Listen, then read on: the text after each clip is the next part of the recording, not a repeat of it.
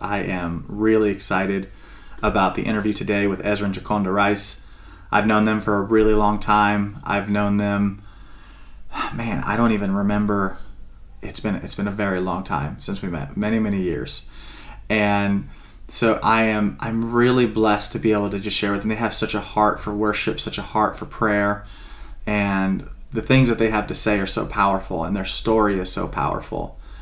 And I don't want to talk too much about it because I want to give you the opportunity just to go through it, just listen to the podcast, listen to what they have to say, because I know it's going to impact you. I know that it's God's going to touch you and speak to you through it. I know I re- remind you guys all the time, and I hope I hope you're not going to get too sick of it, but if you please just help share this, help get this out, and do the subscribe thing and give a little note on Apple Podcasts, or I don't think you can do that on Spotify. I think Spotify you just download or something like that. But subscribe to this podcast so you keep getting the, the episodes that come out every Tuesday and Thursday. We're doing a lot. We're, we're getting more and more guests, more just wild stories and testimonies. And all I can say is, for me, this journey that started just a few months ago, and I really just thought I was just going to do a couple little bios, and it has turned into this opportunity to speak to some of the most incredible people I've ever spoken to and hear stories from some of the most incredible people.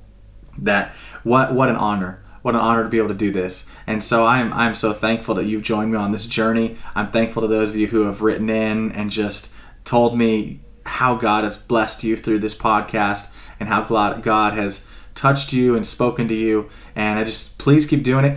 Also, uh, the the Revival Carriers podcast Facebook page, that's that is happening.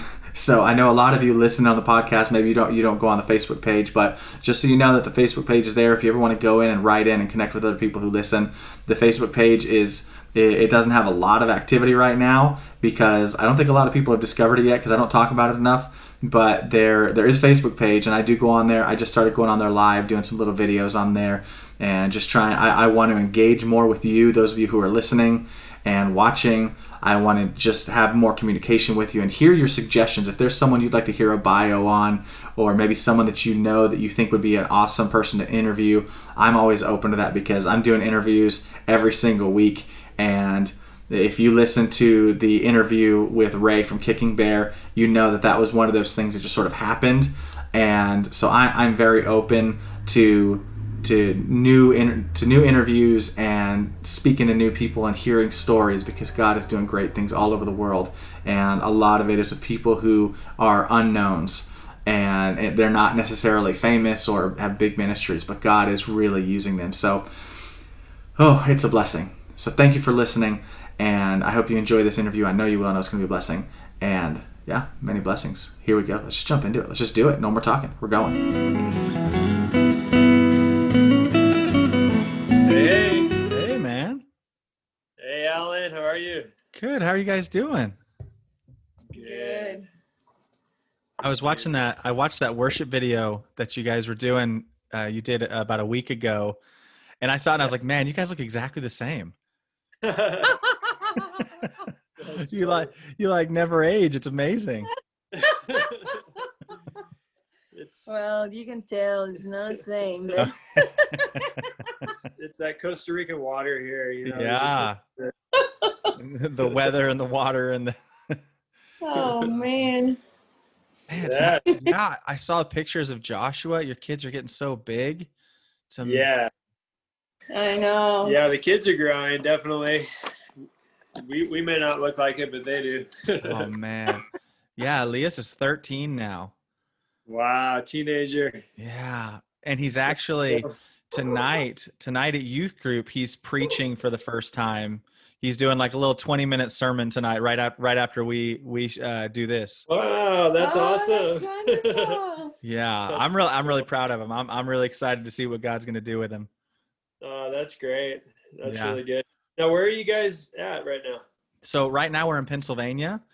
And okay. uh, we we were in Texas for a while, and then we came up here. There, there's a church that we partnered with here that they uh, we went up for a conference a couple of years ago, and then after the conference, we really had a connection with the church here, and so then cool. they they wanted to do sort of sort of like a D T S mission school here, and uh-huh. so we came up and we we led that with them here, and then just fell in love with the place and.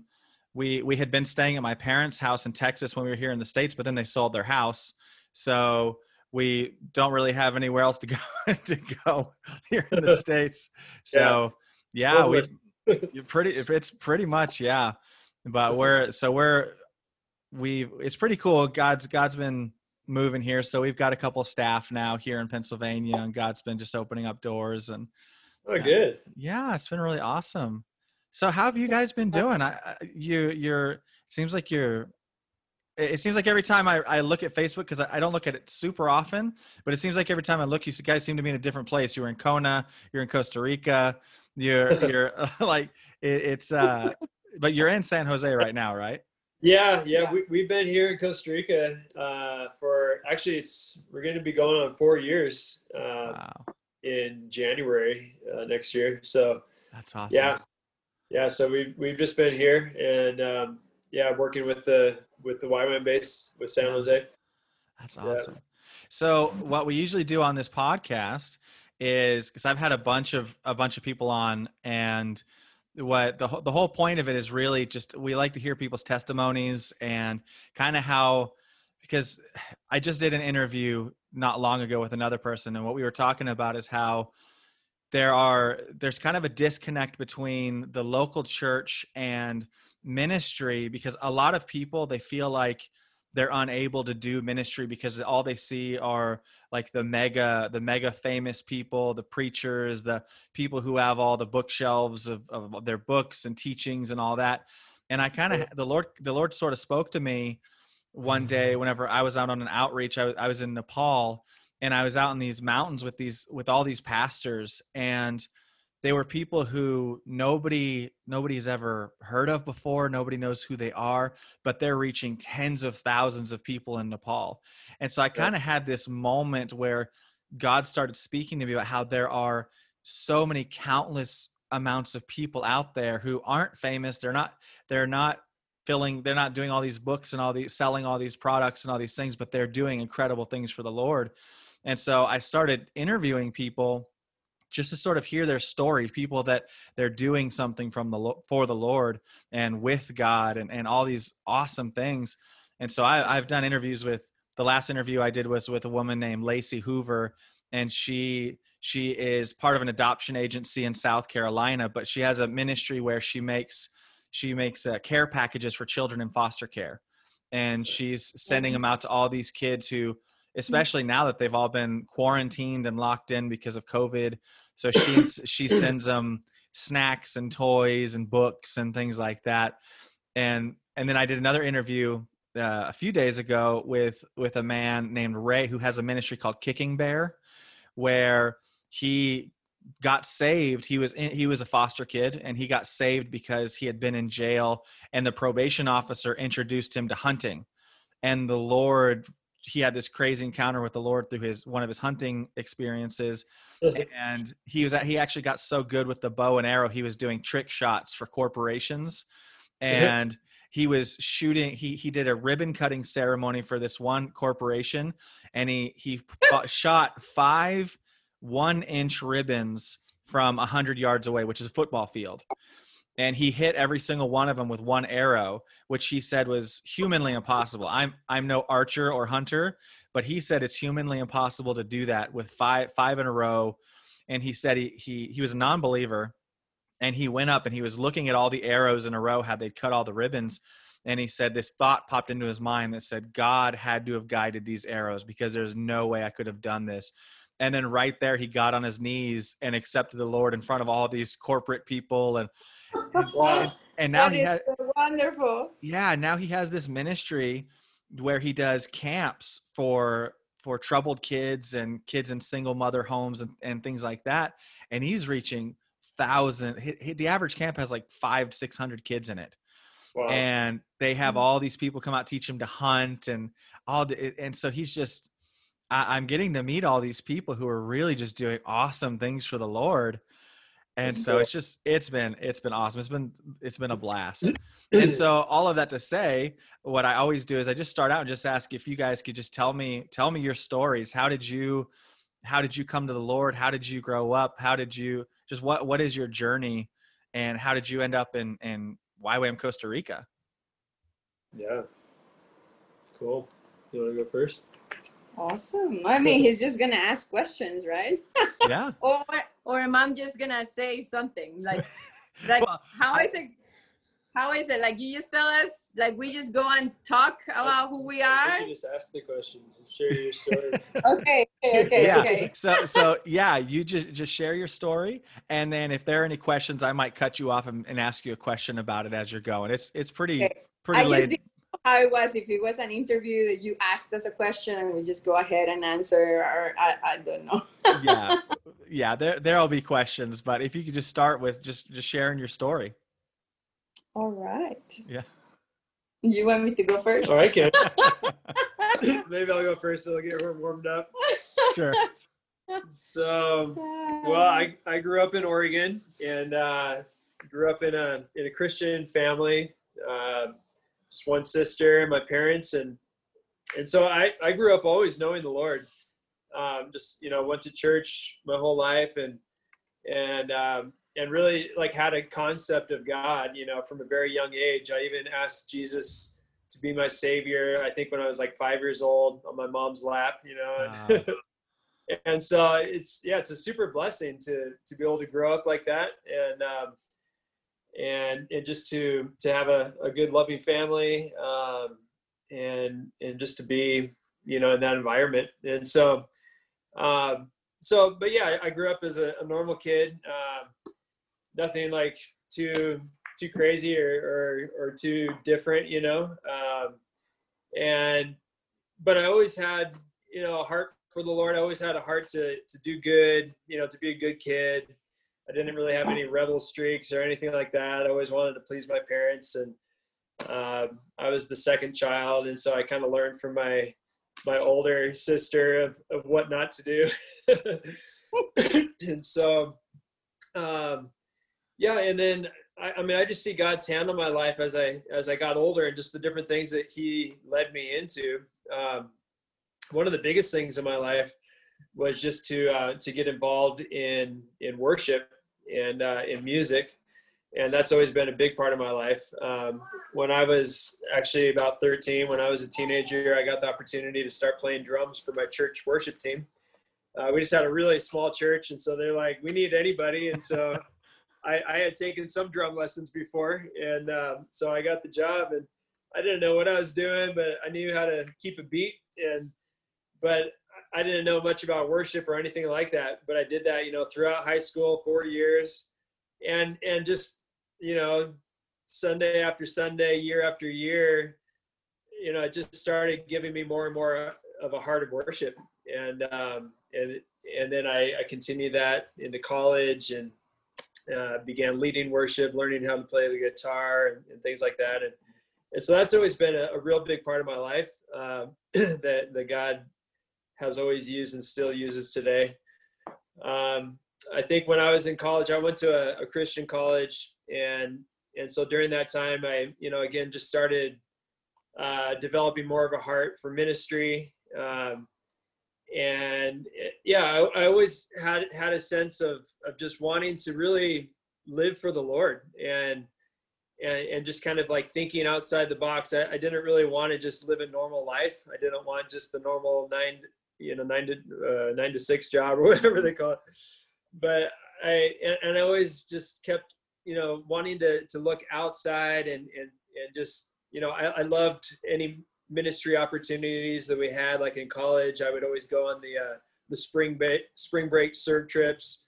You know, we, we would go down to Mexico. That was my first time out of the country, which I also loved. I, I just had an adventurous kind of uh, spirit as well. I wanted to see and do things, you know, that I'd never experienced before. And so just to be in a different culture in Mexico was just really fun. And uh, and and then and then of course just all the, you know, working alongside of, of friends, and then also the people in the community, playing with the kids, um, all those things were, were really fun for me. And so, so those things started really forming in my life, uh, like in my early twenties, uh, in those kind of uh, opportunities that I got in college. And then I, I came out of college, and, you know, still with, with those, with those things. And the Lord was, was doing a lot of just kind of reviving, you know, my own heart, and just really, uh, continuing to just put that, that passion for the Lord in my heart. I was reading books like books about uh, Jim Elliott, you know, yeah. the, the missionary to Ecuador who, who gave his life, along with Nate Saint and other friends, and um, and, and just other books of, of people like that. A W Tozer, you know, that just has this, just this passion for knowing God and, and just thinking about God. And so, so just this, this kind of, you know, revival and growth and things were going on in my heart in, in the early twenties. And, and I always had in the back of my mind, just, you know, this idea of missions. Um, but, but kind of the biggest thing keeping me from it was just the whole, you know, how does it work financially, you know, the financial yeah. security of it. And I was just always kind of in my mind and, uh, and just not sure, yeah, how that would work. Uh, but then about like three years after college of, of just, you know, trying different jobs, also being involved in different ministries, I was just trying to figure out what to do with my life, but, but not really having any clear direction. But I still had this thing of, of like long-term missions. And I thought, well, I should just try it out. You know, I'm at this point, I'm still not married, I'm still single. Uh, I'll give it a try. And so I started researching along with, uh, one of my pastors at my church. He really helped guide me into that process of looking around and, and praying about, about the decision of, of where I should go or what I should do.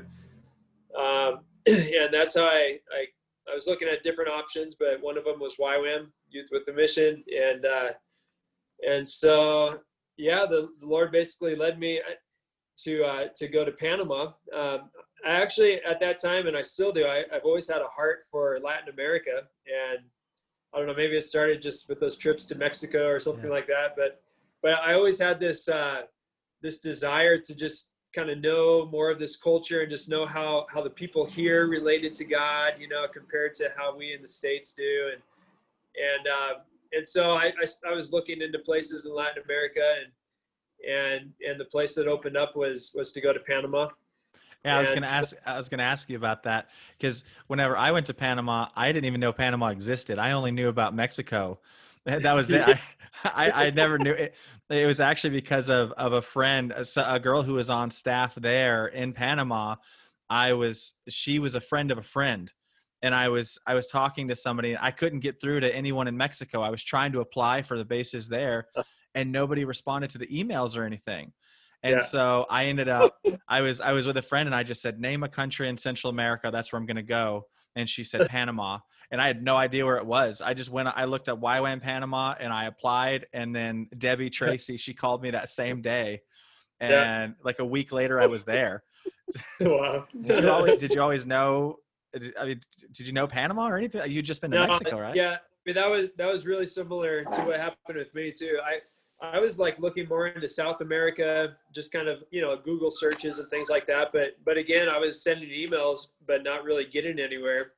And then somehow, um, somehow I saw the website for Panama, and I was like, okay, yeah, I think that's in Latin America, you know, yeah. kind of thing. And, and so, yeah, same thing. I sent emails there, and they responded right away. And, uh, and so everything just worked together, like the, the timing for the D T S and all that seemed to fit, you know? And so, yeah, it's funny how, how that works.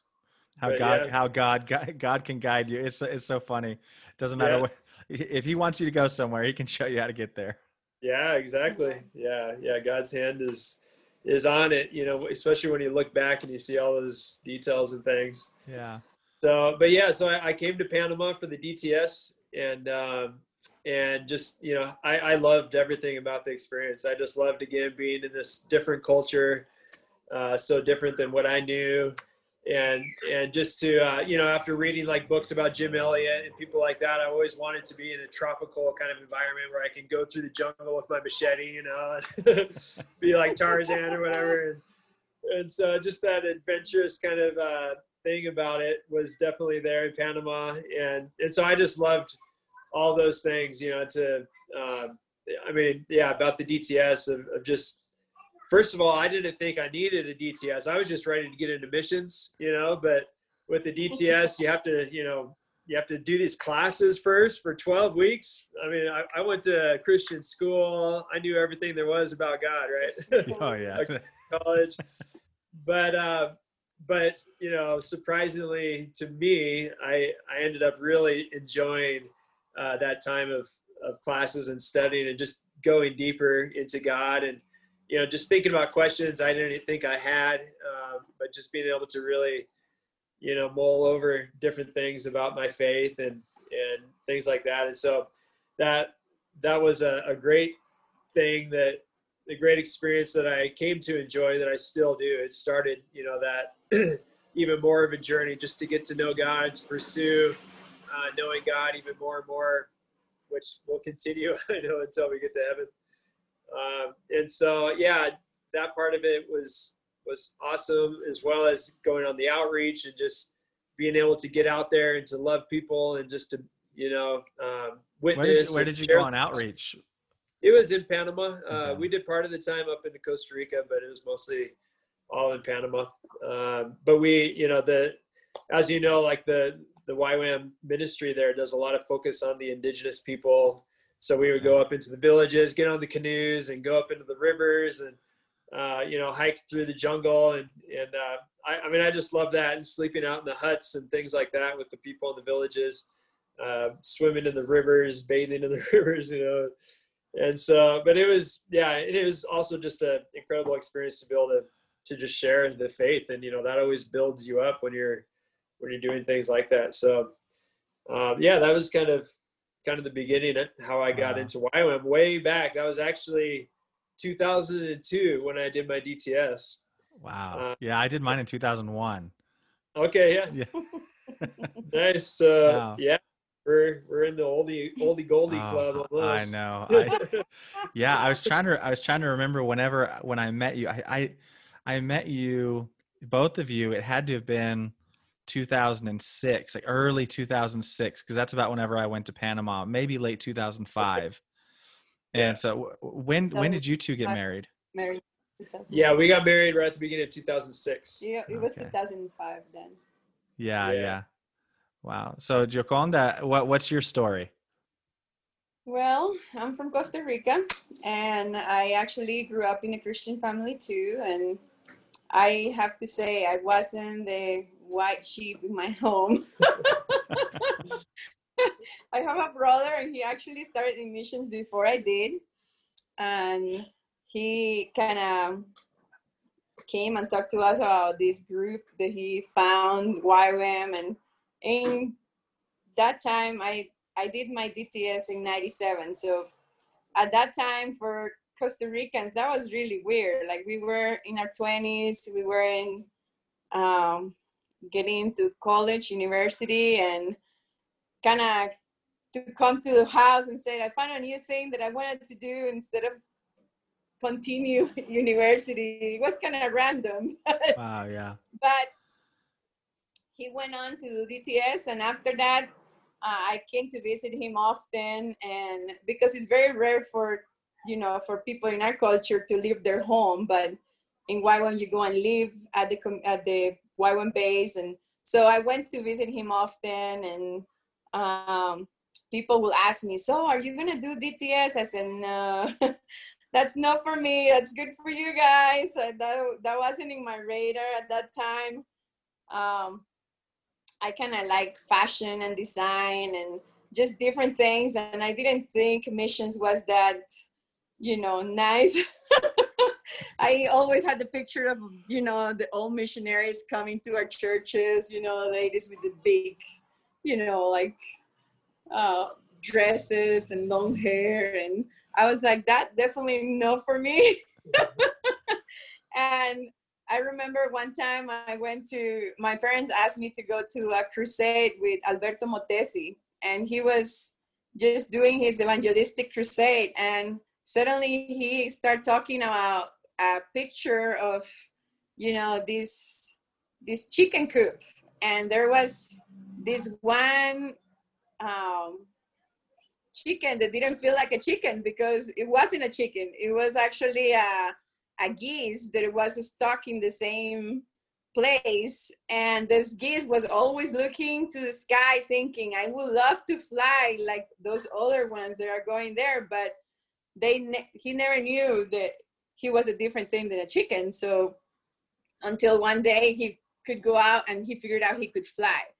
And he was, Alberto Mottesi was talking about how many people in the crowd in this um, stadium, he was saying, you know, like sometimes maybe you feel in the wrong place and maybe this is your time to fly, to, to, you know, follow whatever God meant you to be.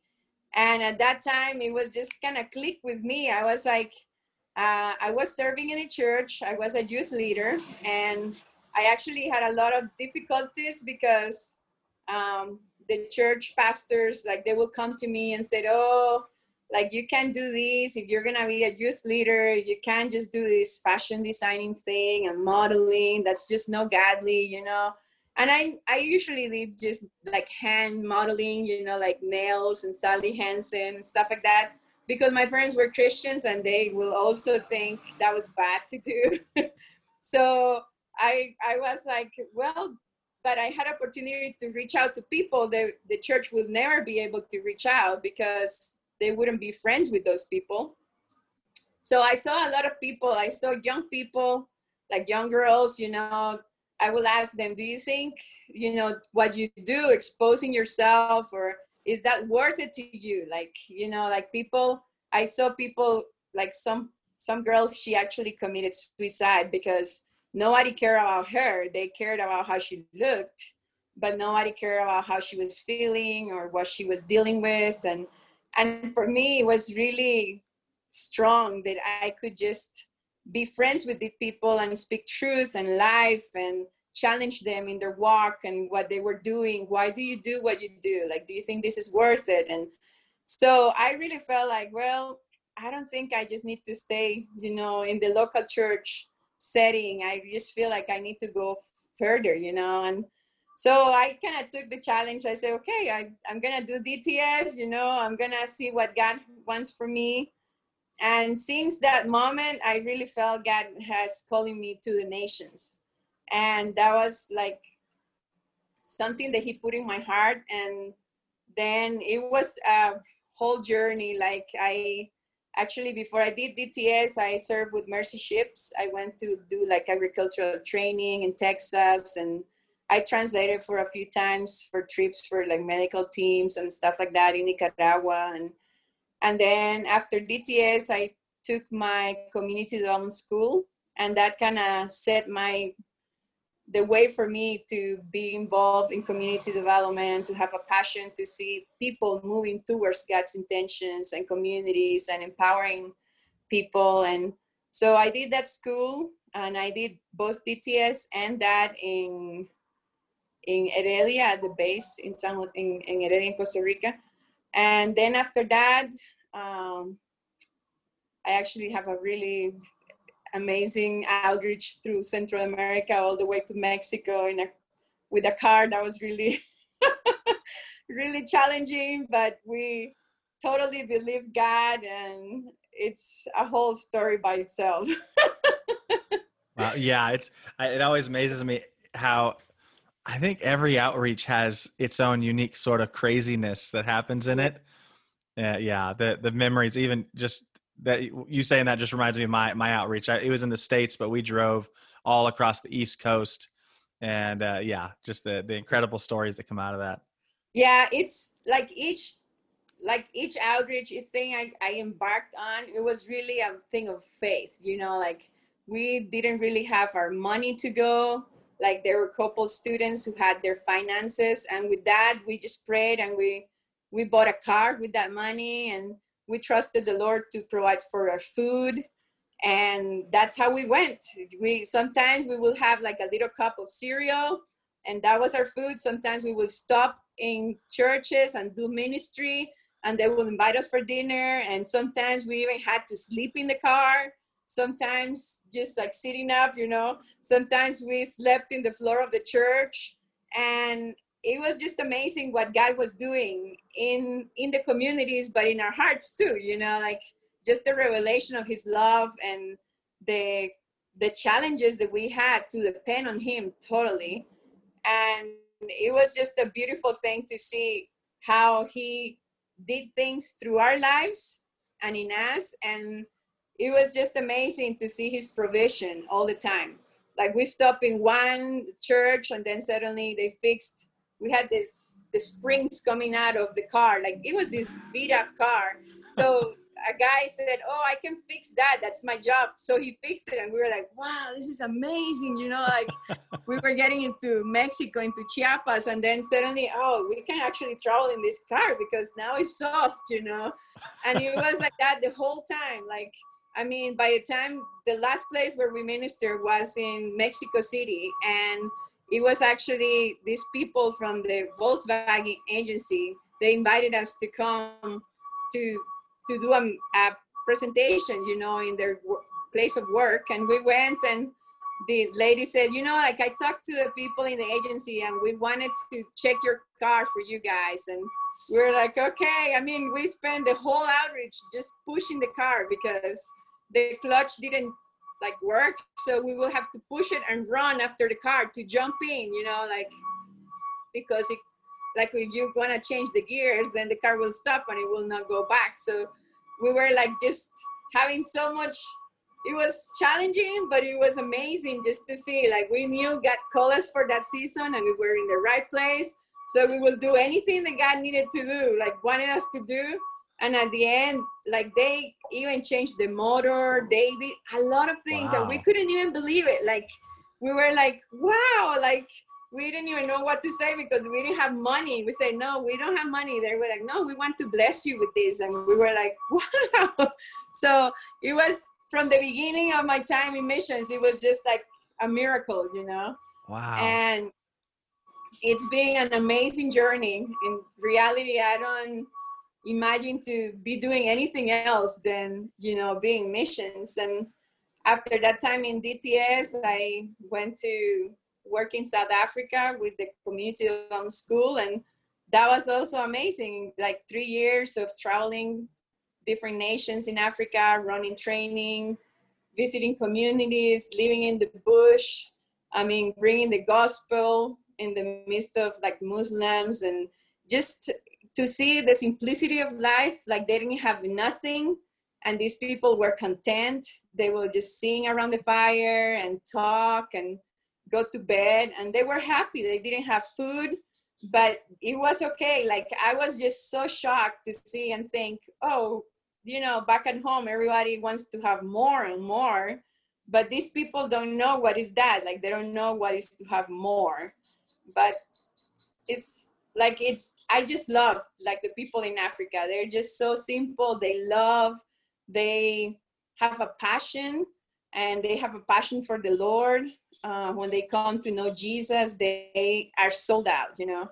They yeah. did, we they had a lot of challenges with witchcraft and people that were like weird, but they go all in, you know, like, and that was something that I really enjoy, serving them and just working with the communities and just trying to encourage them, you know, what are God's intentions for you guys and how you can move towards that. And how the church can see transformation and empower the, like even their communities, you know, to to walk in the truth and to see change uh, physically and in their culture and spiritually in many areas. So it's just being an amazing journey, like stories and stories. Yeah. So how, how did you end up going to Panama and meeting Ezra?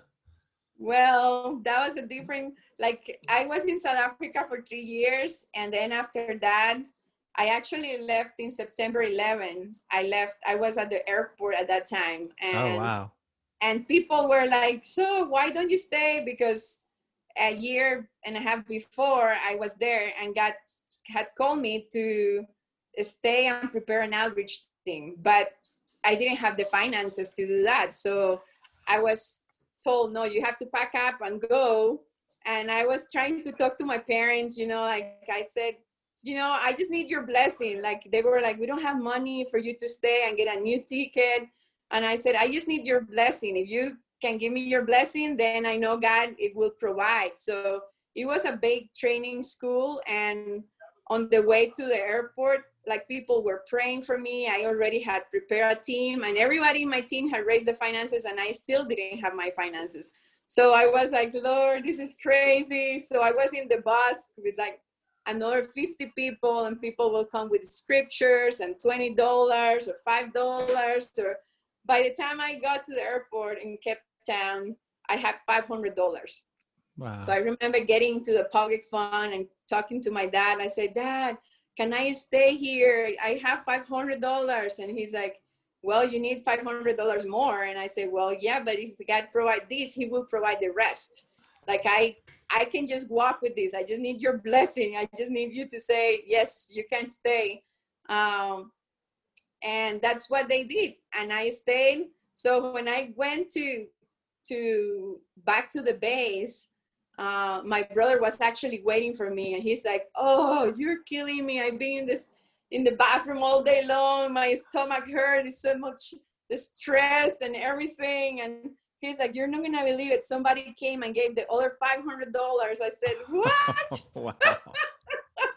Wow. So then two days later, I go and buy a ticket. And the lady said, you're not going to believe it. The price dropped. So now it's like two hundred dollars cheaper. I'm like, okay. So I actually wow. had wanted to go on outreach. So like my time in Africa was amazing. But when I went to the airport to get on my plane to leave South Africa after three years, the whole thing with the Twin Towers happened. And we were just watching it in the in the screen at the airport. And I was actually flying through Turkey to get to England. And then I had a three days left, left layover. And then I was flying to the U S. So I prayed, and I, everybody said, no, just stay here. This is too dangerous to fly. We don't know what's happening. You're going to, you know, Turkey is not safe and all this.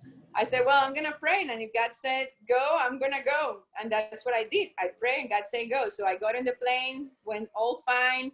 I got to London and I stayed with my friend three days. And those that was chaotic. Like the airport was with thousands of suitcases, people that was left for three days at the airport waiting for their flights. And I remember just to get to the airport with my staff, I got in my plane and left. I was like, this is just unbelievable.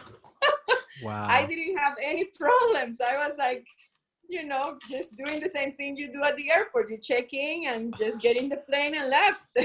And all these people, it was so much chaos, so such a terrible situation, you know, and I could just see God's hand, you know, like I was like, thank you, Lord. It worked out well. It could have been really messy. I could have got stuck, you know, in the U S or they couldn't, you know, all these different situations.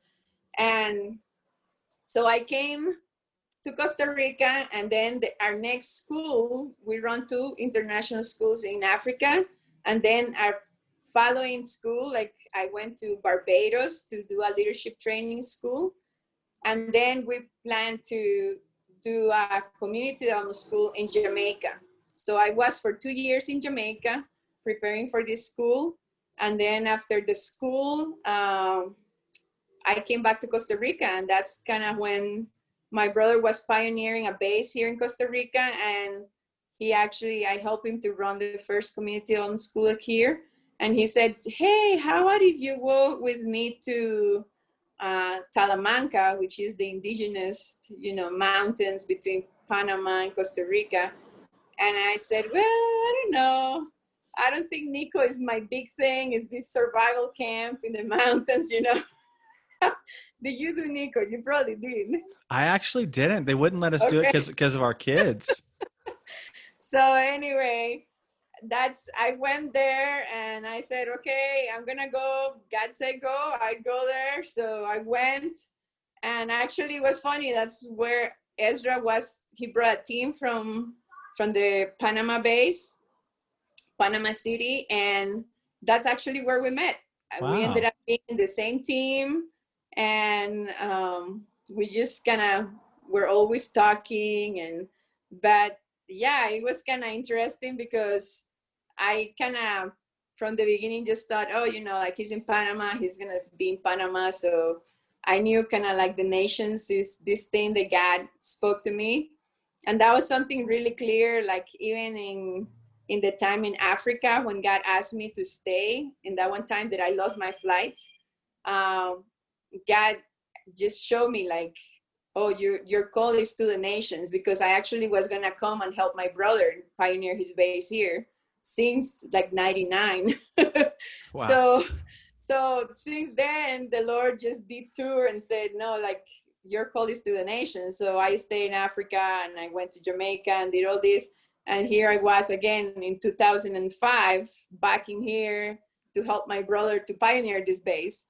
And and then I met I met Ezra, and we were doing the Nico together, and we were always singing together at the back, like worship. And I kind of figured out, oh, we both like worship, you know, like we enjoy doing this. And we were in the middle of the mountain. It was kind of like survival, you know. And I remember, um, like, I didn't really think much of it because I was just there for like the four days and I'm going to be done with this Nico. Yeah. But after that, um, we went to a conference in El Salvador, which it was a Y WAM conference for the region. And that's where we met up again. And uh, I was always talking to the people in his team. He was leading the D T S. And this lady, there were uh, two couples in the D T S. And I remember one of the ladies was always like trying to have this conversation with me. She's like, so what do you think of the guys in our team? And she went through all the guys that were in that D T S. And I, no, no, no, whatever. So she got to Ezra and I said, well, he's pretty nice guy and we talk a lot and everything. But I said, he's in Panama. And then she's like, well, I think he really feels his time in Panama is over. And I was like, okay. So then I, I finished that conversation and I went back to my room. We were staying at a hotel. And then I just kind of asked the Lord, I said, so was this like, was this a G A T conversation or was it just a simple conversation? So when I was asking the Lord, he gave me the scripture in Ezekiel thirty-seven, which the first part is the dry bones, but the second part is about two sticks becoming one in God's hand. And that was the scripture that uh, it was two kingdoms becoming one and being mighty in God's hand. And I was like, oh, okay. So then after that, I was like, oh, thank you, Lord. I have my word. This is good. You know, this is good for me. So I was ready. I was like, I'm, I'm signing. I'm ready. And then I was waiting for him to say something, you know. So in the conference, like we talked and like we exchanged emails and stuff. And then we were emailing each other and we kind of knew that we were interested in marriage. Like I, from the beginning in any, like after being so many years in Y WAM single, it's like, hi, what's your name? What's your vision? Yes. I understand like, that. Hi, bye, or, you know, whatever. So, uh, so yeah, I was just ready. I was like, I had my word. The Lord said, this is good. Two stick in his hand, becoming one. So then I was waiting. I was waiting for him. He was asking how we met. Uh-huh. So you heard Gioconda side yeah, of the story? Yeah. Yeah. It, it took different. You so long, Ezra. What? What? what? Yeah, really? uh, so, yeah, I don't know what you shared, but uh, you probably shared how we met in the Nico, right? Yes. Yes. But- And well, the, the funny thing was too, at that time I was leading a D T S, um, you know, from Panama, which we came up to do the Nico at that time. But there was like, it was, it was a great group of, of students. Uh, we, we actually had two families. Um, and so there, you know, two, two couples that had kids were doing the D T S. Um, and then there is, yeah, a few singles, uh, but they're, they're really a, a fun group. And, And it was kind of like like half joking, half prophetic, but they kept saying, Ezra, you're going to meet your wife in this conference in El Salvador. and and all throughout the, the lecture phase, you know, they, they kept like joking around about that. They kept saying, uh, sorry, there's just some car. I, heard, I heard that. I thought an accident was going to happen. Yeah.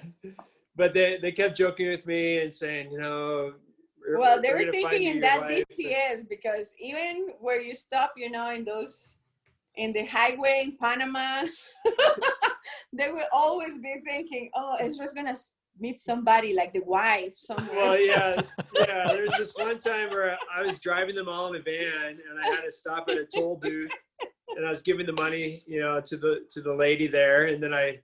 And then I took off, and they're like, Ezra, did you, did you see how she was looking at you? And they were really funny. Oh, yeah, it was really funny.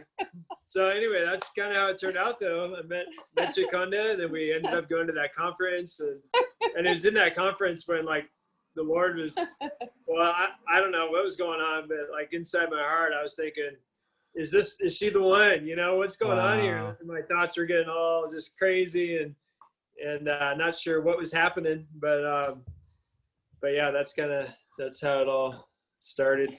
Wow. Wow. Okay. And, and you've been married for how long now? It's gonna be fifteen years in January. fifteen. Wow. Yeah, Carmi and I, we're gonna be married, I can't remember how many. It's either I think it's four it's maybe fourteen. fourteen years in March. So yeah, okay. We're not that far. That's that's awesome. And so now, okay, so so you've gone through this whole journey. You met, you got married, and Ezra, you ended up going to San Jose to be part of the base there. And so so what is it? What is your role? Because I, I know you've you've you've been there for four years. I imagine just because of Y W A M, because I was in Y W A M for so long as well, you kind of bounced around a little bit. But what has been your focus, your your goal there on the base all this time? Yeah. Um, well, uh, a couple different things. I mean, yeah, the main thing uh, still is with, with worship, uh, just leading the area of worship here. Um, and then another thing is that we also lead the ministry of Bible distribution. Um, and, and so that's, uh, you know, that's just uh, something that is, is a goal for Y W A M uh, globally, to put a Bible in every home. And so we're doing that here in Costa Rica. We do that with teams that come. We do that with our D T S's. How many Bibles uh, have you given out? Uh, well, since I've been a part of it, it's been probably close to around two thousand, wow. uh, maybe twenty-five hundred. Uh, but Y W A M San Jose, since we started, uh, I think about eight years ago, you know, it's it's been over ten thousand Bibles, something wow. like that. So. And that you go you go house to house to do that, right? Yeah, yeah, that's right. Yeah. Do you have because uh, when we were in Panama, we had maps of everything what we got from the city, and we'd mark off the roads. Do you guys do that as well? Yeah, yeah, we also do that. Yeah, we try to. yeah, we, we're trying to get organized with it and strategic, but that's the idea, is to kind of take you know little sections at a time and and mark it off. Um, there's actually a. Some guy, I think he's out of, I think he was out of Kona, Hawaii. He actually made an app uh, for people that are doing Bible distribution. And it's a really cool thing. You can actually, as you're going door to door, you can just touch on the map on the app of where you've gone. And you can either select whether they've received a Bible, or they already had a Bible, or they weren't weren't home, you know, things like that. And so that keeps track of, of everything too. So we've, we've tried using that app as well. Can anybody use that, or is that just for, for Y W A Mers, or? Um, yeah, anybody can use it. I think, I think you have to find the app, you know, through people that are using it already. Uh, okay. So it isn't just openly available on the Apple Store or something like that. You know, it might be, um, if you look for it. Uh, yeah, I could, I could tell you the name. I'm not sure. Yeah. yeah I'd love, I'd love to have the name just to write it. Cause, cause I always have just different notes that people can read uh whenever they finish the interview, and so sometimes I like to put little things like that in there. So if there if the, the app is okay. out there, it'd be cool. People might want to download it and check it out. Yeah, yeah, yeah. I can find out. I, I can look it up. Sure. Okay. Yeah. So okay. So man, ten thousand Bibles. I heard that in Kona, is it was it Kona or is it another one of the islands there in Hawaii where they have covered the entire island now? They've reached. They've given Bibles in every single home on the island. The Y W A M base there, right? Yeah. Yeah. That's right. Yeah, they have. I mean. I know they, they did that quite a while ago back, yeah. I think in the eighties was the first time that, that the Lord really uh, started moving them towards that. And then I'm sure they've done that recently again. Um, and also out of Kona, they're doing lots of uh, lots of just initiatives of of uh, Bible distribution, uh, where they, you know, they, they do that in Nepal, in many other countries. Uh, and so, yeah, it's neat to see that, you know, that all around, all around the globe, Y W A M is really pushing towards that. And really it's coming from Lauren, from Lauren Cunningham. That's just one of his, his main uh, things passions. that, yeah, his passions that he's just talking about. Uh, whenever he gets the chance is, is to get a Bible in every home, as well as finish translating the Bible into all the languages that are still yet to be translated, so that every uh, person can have the Bible in their mother tongue. Um, and so, yeah, just the importance of the Word of God. You know, there, you, you've probably seen the book that he wrote about uh, the book that transforms the nations. Oh yeah. Yeah. And, and it, it really is amazing. Just, just the, the gift and, and the power, you know, of the Word of God, and, and how that, and that's really what we're trying to do through Bible distribution, is just to lay that foundation of the Word of God in nations, so that, um, because that needs to be a part of the revival and the reformation that God wants to do. It's always based upon, you know, God's Word. And, and that's what really brings the long-term uh, transformation and, and, you know, sustained uh, changes in nations and people's lives. So. Do you find whenever you go out and you do Bible distribution, do you have a lot of resistance? Because I know, I know here we did some Bible distribution, not very often, but we, we have done Bible distribution going door to door. And every time you have people who come out and they're screaming at you and cursing at you. And do you have that mm-hmm. issue there in Costa Rica? Are people a little bit more open to it? Yeah, I, I would say people are, are more open here. Just, it, you know, the, I think this culture is a little bit more warm, you know, the warm culture climate. um, And and so people are, are pretty friendly, pretty open. Um, I think the main thing that we find as far as resistance is that, you know, also as a culture, it's very Catholic. And so, uh, you know, many times the response is just, uh, I'm Catholic, which, mm. you know, for us, it's kind of like, okay, so what does that mean? But yeah. but it kind of means that, uh, yeah, that there it is kind of, a, it's a different, you know, than the evangelistic, uh, you know, kind of Christian. But I think one of the things is that, like, we try to stay with the middle ground, you know, like if they say they're Catholic, we just ask, can we pray for you? Is there anything mm-hmm. that we can do? If you already have a Bible, that's great. I mean, it's, it, it's just a way to say, you know, our goal is to put a Bible in every home. So you have one, that's awesome.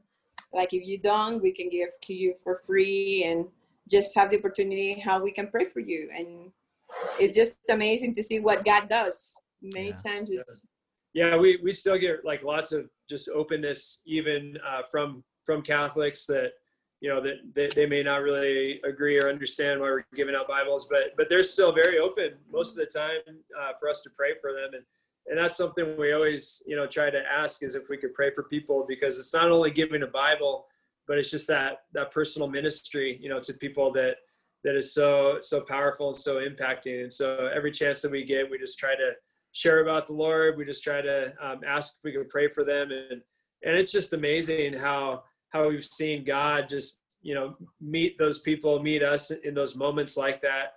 Uh, you know, just as we take that small step of, of obedience and just kind of willingness just to, you know, talk to people about the Lord, He he shows up, and we always see it whenever we go and, and do, you know, those outreaches. Yeah, you you guys, you, you've been in ministry for so long. For you, what have been some of the hard parts of ministry? What being in, in as missionaries for so long, what have been some of the struggles for you? And I ask that just because I know you probably do as well. I know for myself, especially here in the States, I often meet people who they say that they want to be missionaries. They want to go on the mission field. And a lot of times they'll go and they'll quit, because oftentimes when you read missionary books or you read biographies or whatever, it tends to be mostly just highlights. And they don't really talk so much about what is, what is the hard part about missions. And so people don't really have any expectation of that. They don't realize, oh, this, this could be difficult. So for yeah. you, what have been the challenges of being, of being on the mission field for so long?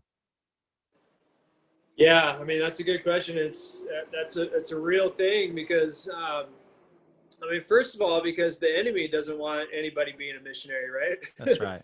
And so he'll just he'll just bring up anything in your life that you maybe you struggle with, and try to make that an issue.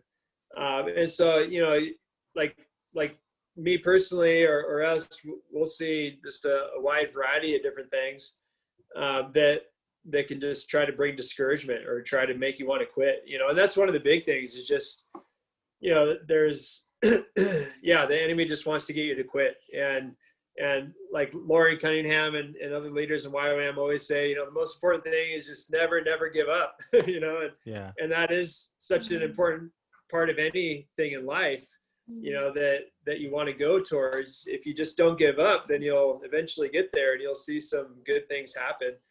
Um, and so, I mean, I think for, for me, um, I mean, yeah, there's, there's lots of things that come to mind. Um, uh, you know, again, it, it's always a, a walk of faith and trusting in God, especially when like finances get tight, when, when you start thinking about the future, you know, you're thinking about like, like when kids are going to go to college and things like that, you know. And so those questions come in mind of, of just the, the what if, or, or how is it going to work in the future?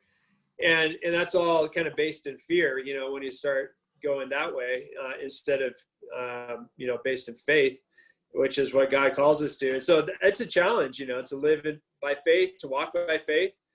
Uh, but again, it's just, it's just a not give up kind of thing. And, and like always go back to just who God is. And I mean, I, that happens often for me, that I have to face some of those difficult thoughts and things that try to throw me off. And I just have to get back to God and like really get myself focused and get to that place where I just, I know who God is, and I'm going to believe that in my heart. Um, so that, you know, that's a big one. Um, I think too, I think a, a huge one is just, um, is, is with relationships, you know, with people.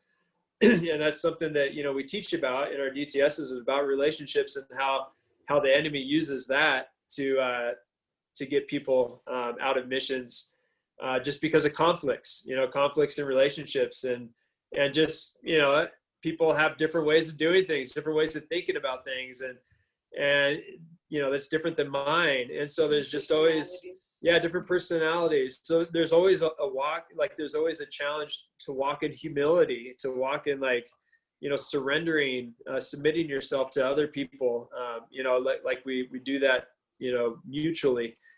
And so, uh, so just working as a team, working in relationship, you know, it's a challenge, but it's a beautiful thing, you know, when we do it with the Lord, but it's, it's a challenge as well.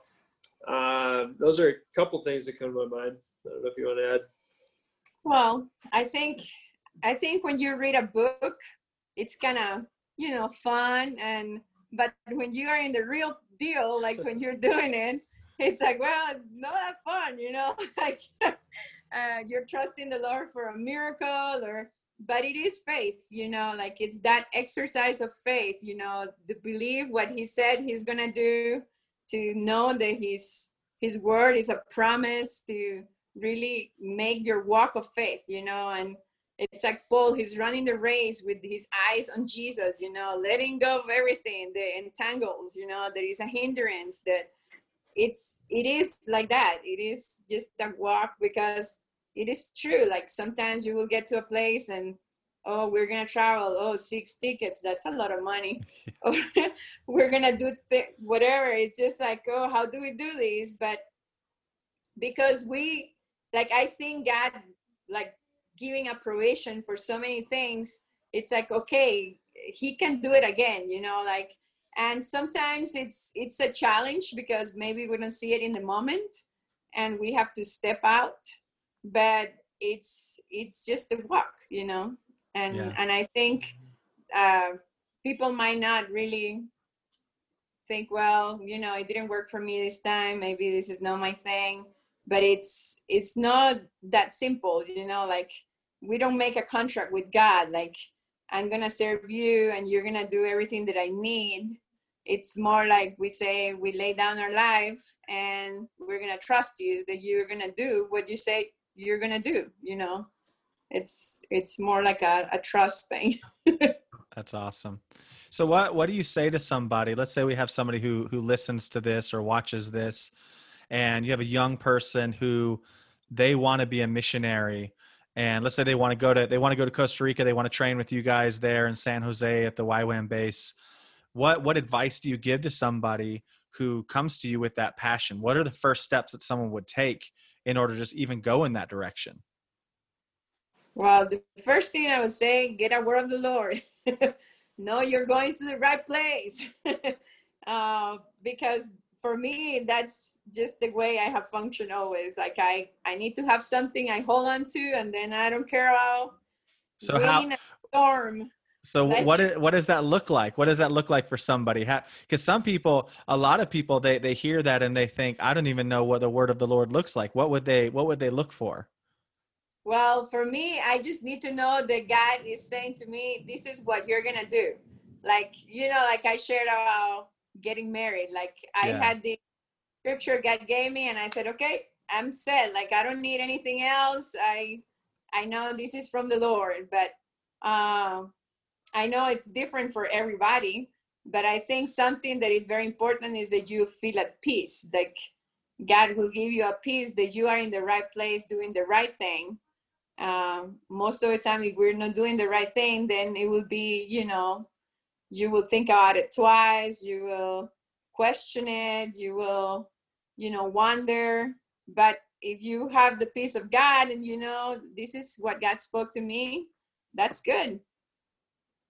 Okay. So, so you, you believe that having sort of like a, a confidence that doesn't go away is a confirmation in this. Well, and you can ask people to pray with you. You yeah. can ask your parents, you can ask your pastor, you can ask different people, you know, can you walk with me on this process? Like, I feel like God is saying this to me. Uh, so you don't feel like, you know, is this like, you know, I, I know God can speak to you, and I certainly know he can speak to everybody, but sometimes it's hard for people to hear his voice. It's, sometimes it's hard to know, well, I don't know, I never talked to God, I don't know how to do that. Yeah. But it's important that, you know, you talk to God, you talk to others, you seek advice. Um, And sometimes it's going to be challenging. Sometimes you're not going to have all the money, you know, to go. Like sometimes people think, oh, I have all the money. I save all the money, so I'm just going to go and do it because I have what I what it takes. But, you know, God can can do that too. Like he can use and encounter you in that place. But I would really recommend that you seek him, that you ask him, you know, like, because when we are going to be missionaries, we are going to be depending on God. We don't depend yeah. on the people that give us the money. We don't depend in like self uh, supporting ourselves. We depend in God. Like he spoke to us to do something, so we trust him in in that. Yeah. So for me, like that's really, really key. Wow.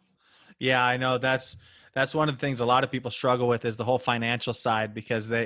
I, I was talking mm-hmm. to somebody else in another interview about this, about how I meet so many people who I, that I've known for years that will talk about how, oh, I'm, I'm just saving up enough money to go on the mission field, but they end up perpetually saving money and never actually going.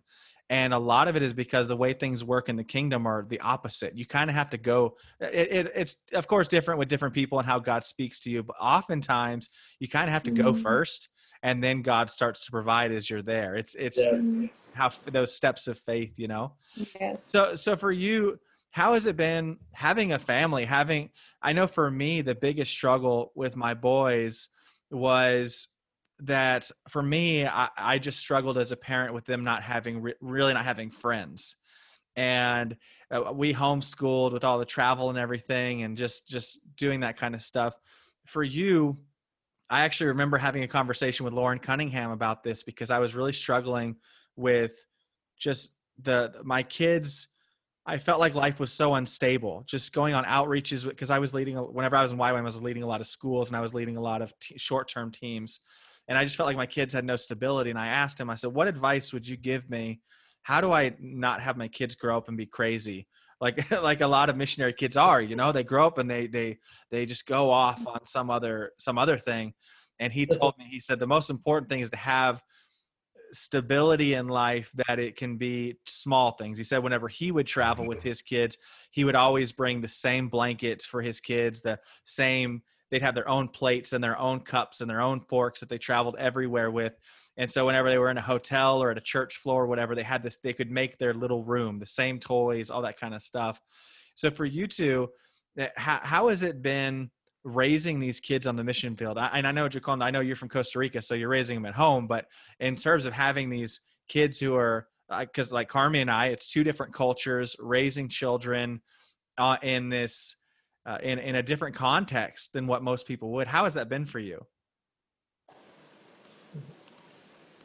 Well, I think it's interesting because like you said, you know, like when we start, we start without kids, you know, like we were married and God called us actually to go to Hawaii. And that's, we, we went when Joshua was nine months old.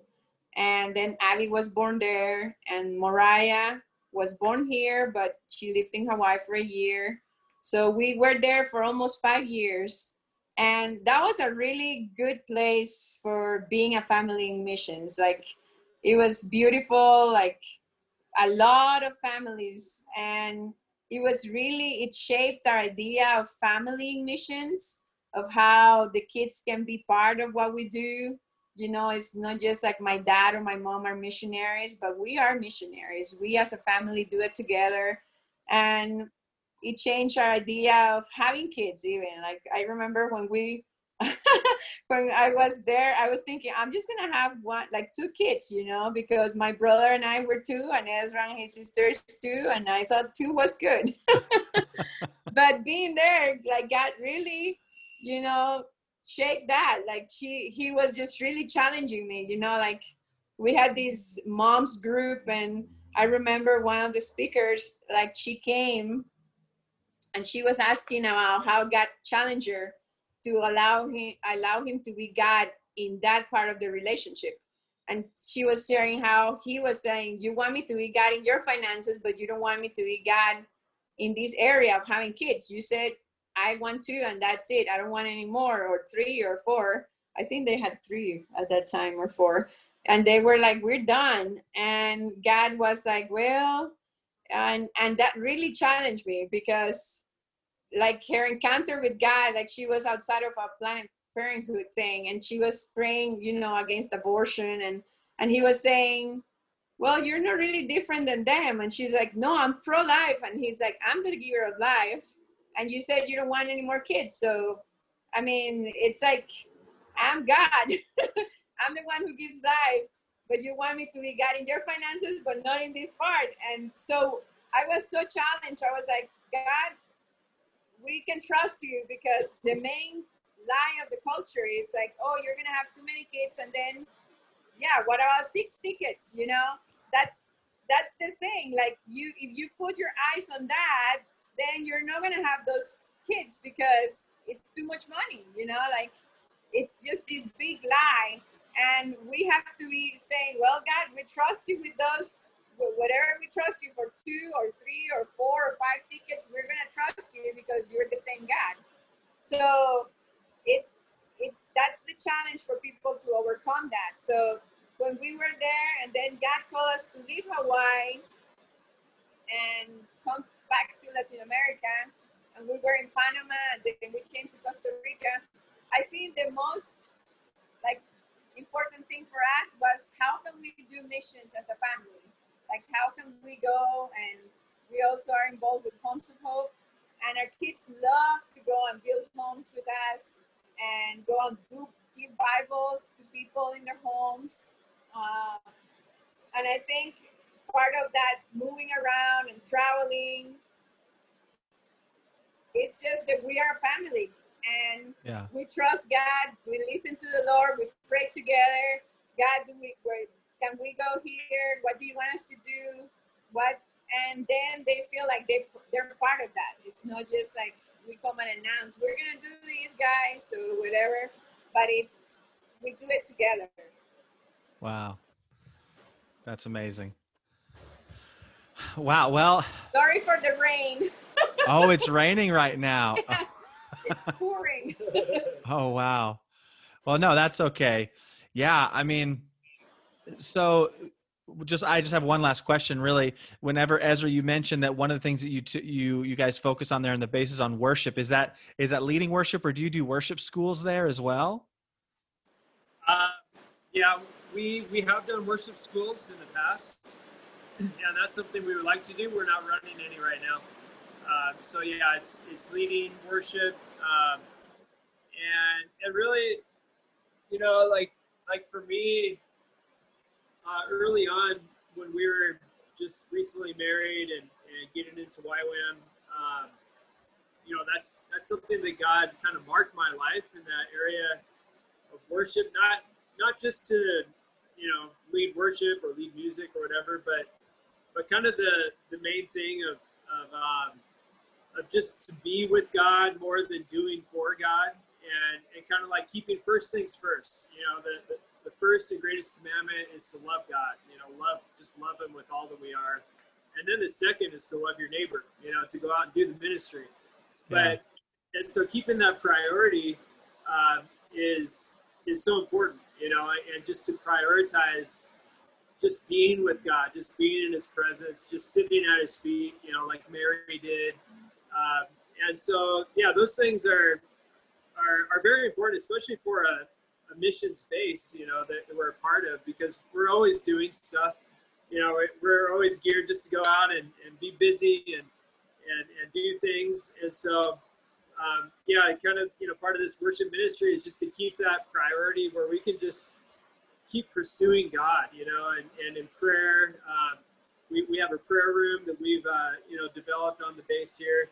And just to, just to kind of say, you know, we value this in, in the middle, in the midst of our community. We, we want to make it a value. We want to make it a priority of, of just looking to God, you know, just gazing upon his face, just being in his presence, because that's where we get filled up so that we can uh, take, you know, him to the people.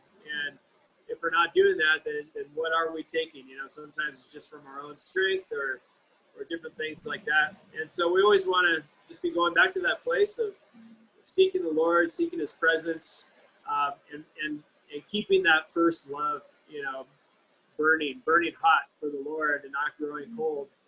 And so that's kind of, that's kind of my passion and, and what I, you know, try to keep uh, in, in our community in this area of worship and prayer and just pursuing the Lord. Do you think, do you think that that passion for worship is something that maybe is, is lacking a little bit in some of the churches around the world? Not, not any church in specific, but just in terms, I just think of, especially here in the United States, church attendance has gone down one percent every year for the past twenty years. So it's down twenty percent in the United States and dropping. Do you, and sometimes I feel like a lot of it has to do with the presence of God lacking. Do you, do you feel like maybe, maybe a lot of Uh, worship is more, you talked about leading music. Do you think a lot of it is more music than worship, maybe more concerty than music or, or than worship, or how, how do you feel about that? Well, uh, yeah, for my own opinion, I would say definitely yes. I, I mean, I, I, I do remember twenty years ago, you know, and, and those were the days that I was really getting a heart of worship in my own church. And, and it, it was, it was such a, you know, I remember there were always just sweet times of really experiencing the presence of God, you know, and, and feeling the weight of his glory. Mm. And, and I just, I wonder, and I, you know, it's probably true that, that that is lacking, you know, a bit in, in many churches because of different reasons. Um, you know, maybe, maybe the reasons started out good, that, you know, they, they wanted to bring more people into the church. And so maybe it became kind of the, the seeker friendly or whatever that's called. Um, and, and so instead of, yeah, instead of just uh, going for it into that, you know, into that place of, of just the glory of God, maybe it's become a little more superficial, you know, and, and, and so they're not allowing people to get there. So I think that, yeah, I think there's definitely a lot of that that is that is being missed. Um, yeah, I I, ta- I yeah I, w- I was talking about that with another another guest we had on the on the podcast as well, just about how, and we were talking about prayer and Bible school because that's uh, sorry Sunday school, because there are a lot of things whenever I was a teenager, things that were so key to my growing up, my me. Just the, the passion that I have for missions and the Lord and everything. So much of it was going to church on Sunday morning. And I remember the, the group of teenagers, we were reading the Screwtape Letters by C S Lewis. at thirteen years old. And we were talking about this in Sunday school, and now the vast majority of churches don't even have Sunday school, and people don't pray before service starts. And that there's, there's, and the worship is, a lot of it is very, it's more concert than it is really trying to just uh, build that altar to the Lord in worship, and to allow that, the glory of his presence to, to really rest on it. And, and a lot of times it's so rushed, because worship is, it's like the, it's everything revolves around the sermon. And so right. the worship is sort of the precursor to the sermon. It's like, it's sort of like warming people up for the sermon, rather than I, I was, I read this, Oh, who was it? I, I just did. Oh, whenever I was reading about William Seymour, I did the last, uh, a couple episodes ago, I did a biography on William Seymour and the Azusa Street Revival, and how it, how it was birthed and how it died. And one of the big reasons that it was even birthed in the first place was because they had a huge focus on worship. And they, when they went into worship, they, they said that worship was a holy sacrifice to the Lord. And they they saw it as one of the most sacred, I just give me goosebumps just talking about it, but they, they said it was one of the most sacred moments of the entire revival, was when they would come into worship. And it wasn't just, we're going to sing and then we're going to hear William preach or whoever preach. It was, this is the time. This is when we are giving a sacrifice to the Lord. And it was just so powerful. I think part of that is is that hunger to know God, to hear his voice, to know his presence, to hear his heart, you know, like that intimacy. Like if, if we if we do that during the week, if we are pursuing the Lord, then Sunday when we all gather will be a place where we can come and just be in awe of who God is. And, you know, like it's it's something that we need to cultivate, to pursue, to long for that presence of God. To, and the thing is that it, it revolves about God. It's not about the program or the, you know, how many minutes or how many whatever, but it's about more encountering God, encountering his presence, and and be known by him and know him. And um, I think that's something that, that God is, is actually even moving us towards that, because the I I can think of this whole COVID thing and how interrupted all the normal life. Like everything has been like a, I know a lot of people have said it, it's like a reset, you know, like there is a, hasn't been anything in history, at least in the last decades, that is being like this for the whole world.